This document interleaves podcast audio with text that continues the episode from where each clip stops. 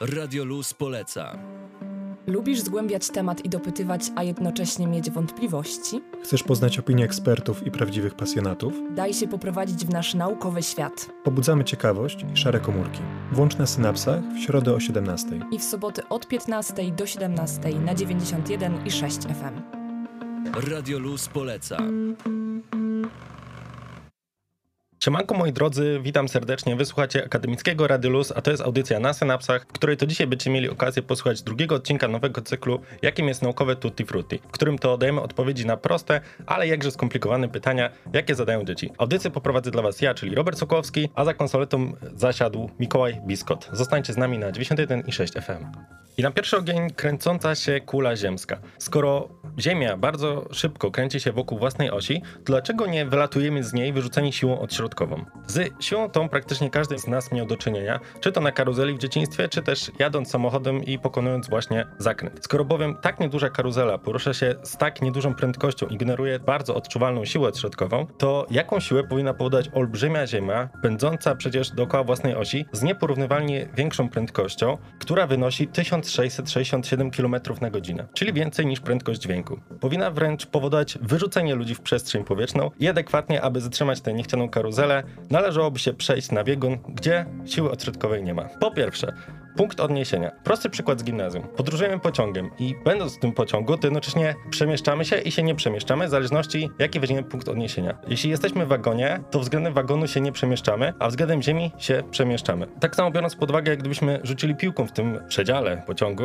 z daną prędkością, to nie znaczy, że rzuciliśmy tą piłkę z prędkością 100 km na godzinę, z taką jaką porusza się pociąg. No chyba, że mamy, jak to się mówi, tyle pary w łapie, co Karol Bielecki. Więc, aby wytłumaczyć zachodzące zjawisko, planeta Ziemia jest naszym przedziałem, a cały układ słoneczny jest naszym punktem odniesienia, względem którego się poruszamy. Po drugie, aby prosto wytłumaczyć to zjawisko, dobrym przykładem będzie pokonywanie właśnie zakrętu podczas podróży samochodem. Co to tak naprawdę oznacza, czy zakręt jest ostry, czy też jest łagodny? Gdybyśmy jechali ze stałą prędkością, to pokonując ostry zakręt, siła odśrodkowa działa na nas bardziej niż pokonując łagodny zakręt. Ale gdybyśmy dany zakręt przedłużali w nieskończoność, to w końcu on zatoczyłby koło i jeśli dane koło by miało mniejszą średnicę, to biorąc pod uwagę stałą prędkość, będziemy bardziej odczuwali siłę odśrodkową niż koło o większej średnicy. Biorąc pod uwagę fizykę, jeśli jeden czynnik rośnie, a drugi maleje, taką zależność nazywamy odwrotnie proporcjonalną. Promień Ziemi jest przecież olbrzymi i ma około 6371 km.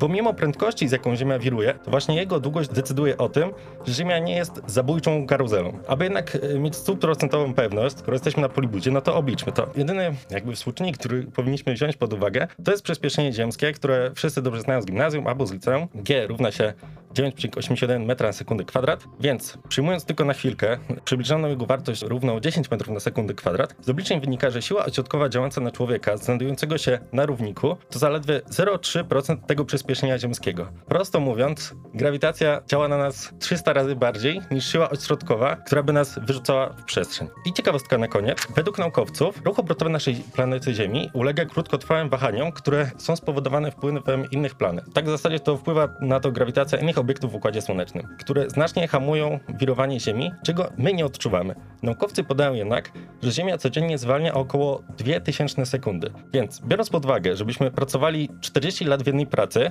to w tych ciągu 400 lat można powiedzieć, że to jedną sekundę przez Układ Słoneczny pracowaliśmy więcej. A my wracamy i połączymy się, mam nadzieję, że się połączymy, z naszą koleżanką. O, już widzę znak, że jest, jest połączona. Halo, halo. Cześć, tutaj Patrycja. No i powiedz, Patrycja, co tam dla nas przygotowałaś dzisiaj? Natknęłam się na takie pytanie, które mnie również zafascynowało. Co by się stało, gdybyśmy włożyli głowę do wielkiego zderzacza hadronów? I się okazuje, że co najmniej jeden nieszczęśnik może pomóc nam w odpowiedzi na to pytanie ze względu na własne doświadczenie, bo tak się stało, że Anatolij Bugorski nie pracował co prawda przy samym wielkim zderzaczu hadronów, lecz przy akceleratorze cząstek o mocy tysiąc razy mniejszej synchrotronie U-70 w Związku Radzieckim. No i tak jakoś się stało, że w 1978 roku jego głowa na krótko znalazła się na drodze strumienia rozpędzonych protonów wychodzących z maszyny. Według jego relacji zobaczył w tym momencie blask jaśniejszy niż tysiące słońc, ale nie odczuł bólu. Przy czym prawdziwy obraz obrażeń bułgarskiego ujawnił się dopiero po kilku dniach od wypadku. Rosjanin stracił połowę skóry twarzy po tej stronie, przez którą przeszedł promień, a poza tym doświadczył wielu innych obrażeń. O dziwo przeżył, chociaż spowodowane wypadkiem dolegliwości ciągnęły się za nim przez resztę życia. Biorąc pod uwagę, że w przypadku zderzacza hadronów mamy do czynienia z dwiema wiązkami związanych cząstek, nie z jedną, jak w przypadku radzieckiego akceleratora, i to o mocy tysiąc razy większej, no nie wróżę długiej przyszłości nikomu. Wysłuchajcie audycji na synapsach, a ja mam nadzieję, że już jesteście na jedzeniu, albo jeśli w trakcie obiadu, albo po obiedzie, to rzeczywiście możecie się zastanowić, czy kiedyś się zastanawialiście, dlaczego w ogóle płaczemy, jak kroimy cebulę. Cebula uwalnia swoją broń, tak zwaną, dopiero w momencie jej krojenia. Kiedy leży normalnie w kuchni, wtedy oczywiście nie podrażnia naszych oczu. Co więc takiego się dzieje w momencie przekrojenia? Jeśli dobrze się przyjrzycie, to podczas krojenia zaczyna, zaczynają się uwalniać pewne soki. Szczególnie jest to widoczne, kiedy odcinamy końcówki tego warzywa. W sokach znajduje się siarka. Kiedy zaczyna się uwalniać i dostawać do powietrza, tu w grę chodzi aspekt fizyczny, bowiem siarka jest lżejsza od powietrza, więc zaczyna się unosić do góry.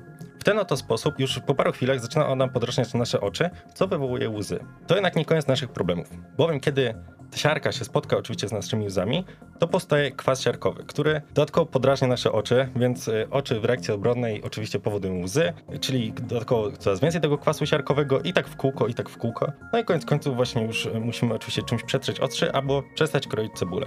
Radio Luz poleca. Ludzie Wrocławia, pasjonaci, którzy tworzą tkankę naszego miasta. To oni są bohaterami cyklu rozmów Radia Luz. To naukowcy, studenci, doktoranci i podróżnicy, lokalni przedsiębiorcy, twórcy kulturowych inicjatyw. To osoby, które niejedno w życiu robiły, a mimo to wciąż wracają do naszego miasta. Odkrywamy Wrocław przez ich opowieści. Historię z akademicką nutą. W każdą sobotę o 11. Intensywnie, z pasją. Warto. Radio Luz poleca. Wysłuchajcie na synapsach, a my wracamy z jakże ciekawym pytaniem, które przygotowała dla nas Patrycja. Patrycja, słuchamy. Witajcie słuchacze, jak wam mija środa? Trzymacie się mocno, czy już czekacie na weekend? Przygotowałam dla was odpowiedź na pytanie, czy można wyspać się na zapas w weekend? Bo wielu z nas pewno wyznaje taką filozofię, szczególnie jeśli zaczynamy zajęcia bardzo wcześnie rano, lub zdarza nam się zarwać kilka nocek z rzędu przed ważnym egzaminem. Ogólnie nasza potrzeba snu wynika z dwóch przyczyn. Z jednej strony odczuwamy presję snu, która zwiększa się tym bardziej, im dłużej pozostajemy obudzeni i zaczyna słabnąć, gdy tylko zaśniemy, aż do momentu, w którym budzimy się wypoczęci. Nie jest jednak tak, że od pobudki w miarę upływu czasu robimy się jednostajnie coraz bardziej senni. Często wręcz odczuwamy większą ilość energii i ożywienie pod koniec dnia. Dzieje się tak, ponieważ nasz rytm snu i czuwania jest skoordynowany z zegarem biologicznym w mózgu. Wysyła on sygnały zagłuszające presję snu i trzymające nas na jawie, które w ciągu dnia narastają i słabną, gdy zbliża się naturalna dla nas pora na położenie się do łóżka. Idealnie byłoby, gdybyśmy nie korzystali z budzików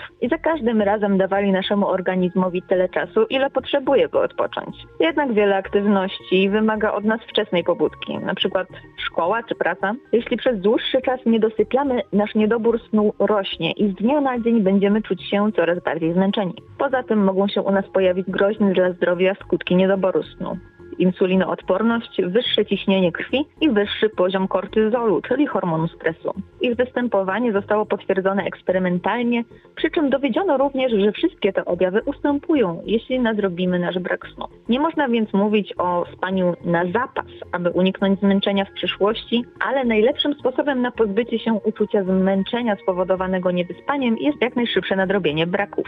Nie ma jednak pewności co do skutków zdrowotnych tzw. Tak społecznego jetlagu, czyli właśnie ciągłego stosowania się do tego schematu, że nie dosypiamy w tygodniu i odsypiamy w weekend. Lepiej więc dla nas wszystkich byłoby jednak nie zarywać nocek, no bo nie jest do końca wiadome, czy na dłuższą metę takie organizowanie swojego dnia i nocy nie będzie miało dla nas negatywnych skutków. Życzę więc wszystkim owocnej pracy nad organizacją czasu i priorytetyzowaniem wybranych zadań, byśmy nie musieli zarywać nocek. 91,6 FM Radio Luz to jest audycja na synapsach, a my podobnie łączymy się z Patrycją. Witajcie, witajcie. To już ostatni raz, kiedy mnie dzisiaj usłyszycie. Opowiem wam jeszcze o jednej kwestii, która spędzała naukowcom sens powiek przez długi czas, a wydaje się pozornie bardzo błaha. Pytanie brzmi, dlaczego lód jest śliski? Rozpracowanie zagadki śliskości lodu zajęło ponad wiek. Nie jest to bowiem sprawa oczywista i nie wynika z właściwości samego lodu. Na przestrzeni lat powstawały różne hipotezy dotyczące tego problemu, część z nich sprzeczna ze sobą. Ogólna zgoda w środowisku naukowym dotyczyła tego, że śliskość lodu, czyli jego niski współczynnik tarcia, wynika z tworzenia się na jego powierzchni cienkiej warstewki wody. Różne pomysły miały natomiast wyjaśniać, skąd się ona bierze. Było to tym trudniejsze, że przez długi czas niezbadane pozostawały jej właściwości. Jedna z szybko obalonych hipotez zakładała, że lód na powierzchni topnieje ze względu na ciśnienie wywierane na niego przez nasz ciężar, gdy na nim stoimy. Obliczenia jednak nie wspierają takiego myślenia, bo nawet bardzo otyła osoba stojąc na jednej nodze nie wywiera na powierzchnię lodu wystarczającego nacisku, by spowodować jego topnienie. Inna próba wyjaśnienia śliskości lodu zakładała, że czynnikiem powodującym jego topnienie jest ciepło wydzielane wskutek tarcia, przykład płozy łyżwy na lodowisku.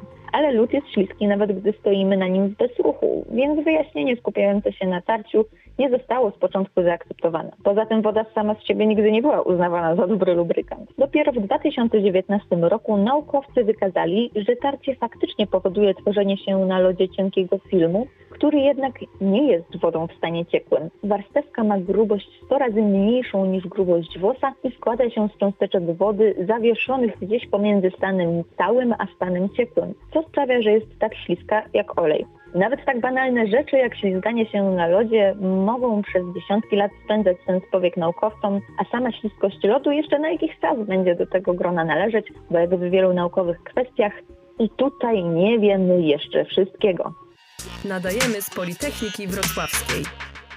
No, skoro słowo fight pojawiło się w piosence, to może mała walka, a mianowicie, czy toster działałby w zamrażarce i co kogo by pokonało? Czy toster, czy zamrażarka? No i teraz można powiedzieć, że biorę 200 zł od każdej drużyny i słucham państwa. Ale wyjaśniając, cewki w zwykłych opiekaczach nagrzewają się na tyle, aby się zapalić. No i oczywiście ogrzeć nam pieczywo, które tam wsadzamy. Co oznacza, że ich temperatura przekracza około 600 stopni Celsjusza. Ponieważ toster pracuje w takich wysokich temperaturach, prawie nie zauważyłby różnicy między pokojową temperaturą 20 stopni Celsjusza, czy też minus 15, jaka panuje w zamrażarce. Ale dobra, klasyfikujmy walkę toster-zamrażarka na 10 rund po 3 minuty. Jeśli dobrze pamiętam, jak to bywa w walkach bokserskich. Więc nawet jeśli toster może na początku opiekać chleb, czy będzie miał problem z utrzymaniem ciepła? Gdybyśmy zostawili włączony zarówno toster, jak i zamrażarkę, kto wygrałby na dłuższą meczę? Odpowiedź brzmi, że toster nadal by wygrał. Toster wytwarza około 1000 watów ciepła, a system chłodzenia w domowej zamrażarce nie może tak szybko odprowadzać tego ciepła. Dla przypomnienia, zamrażarki działają tak, że one nie chłodzą tego, co jest wewnątrz, tylko odprowadzają temperaturę ciepłą na zewnątrz ze środka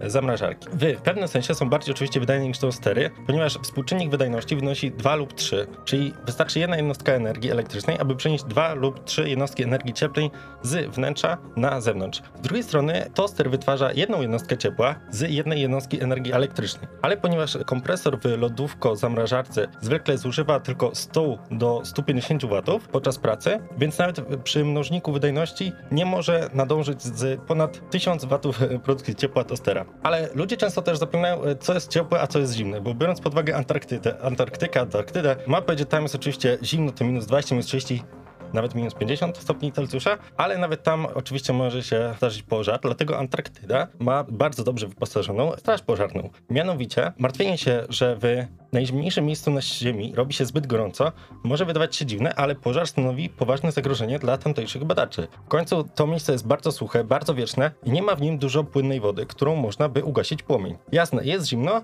no ale dla ognia to wszystko jest zimne, można powiedzieć. Także, moi drodzy, z ogniem nie ma żartów i pamiętajcie o tym na najbliższej majówce. Mam nadzieję, że pogoda dopisze, no i że uda się jakiś tam rozpalić grill. I to już koniec e, naszej audycji naukowe Tutti Frutti. Mam nadzieję, że dowiedziecie się, dlaczego e, lód jest śliski, dlaczego ciężko jest nam odespać po prostu nieprzespane godziny i nieprzespane noce oraz do czego nie warto igrać z ogniem. No i teraz już mogę się pożegnać, także żegnam się z wami ja, Robert Sokłowski. Żegnam się z wami również ja, Patrycja Wojczyszyn, wyjątkowo nie z granic naszego studia, tylko z własnego łóżka, ale obiecuję, że następnym razem pojawię się już na miejscu w naszym Tutti Frutti. Do usłyszenia następnym razem.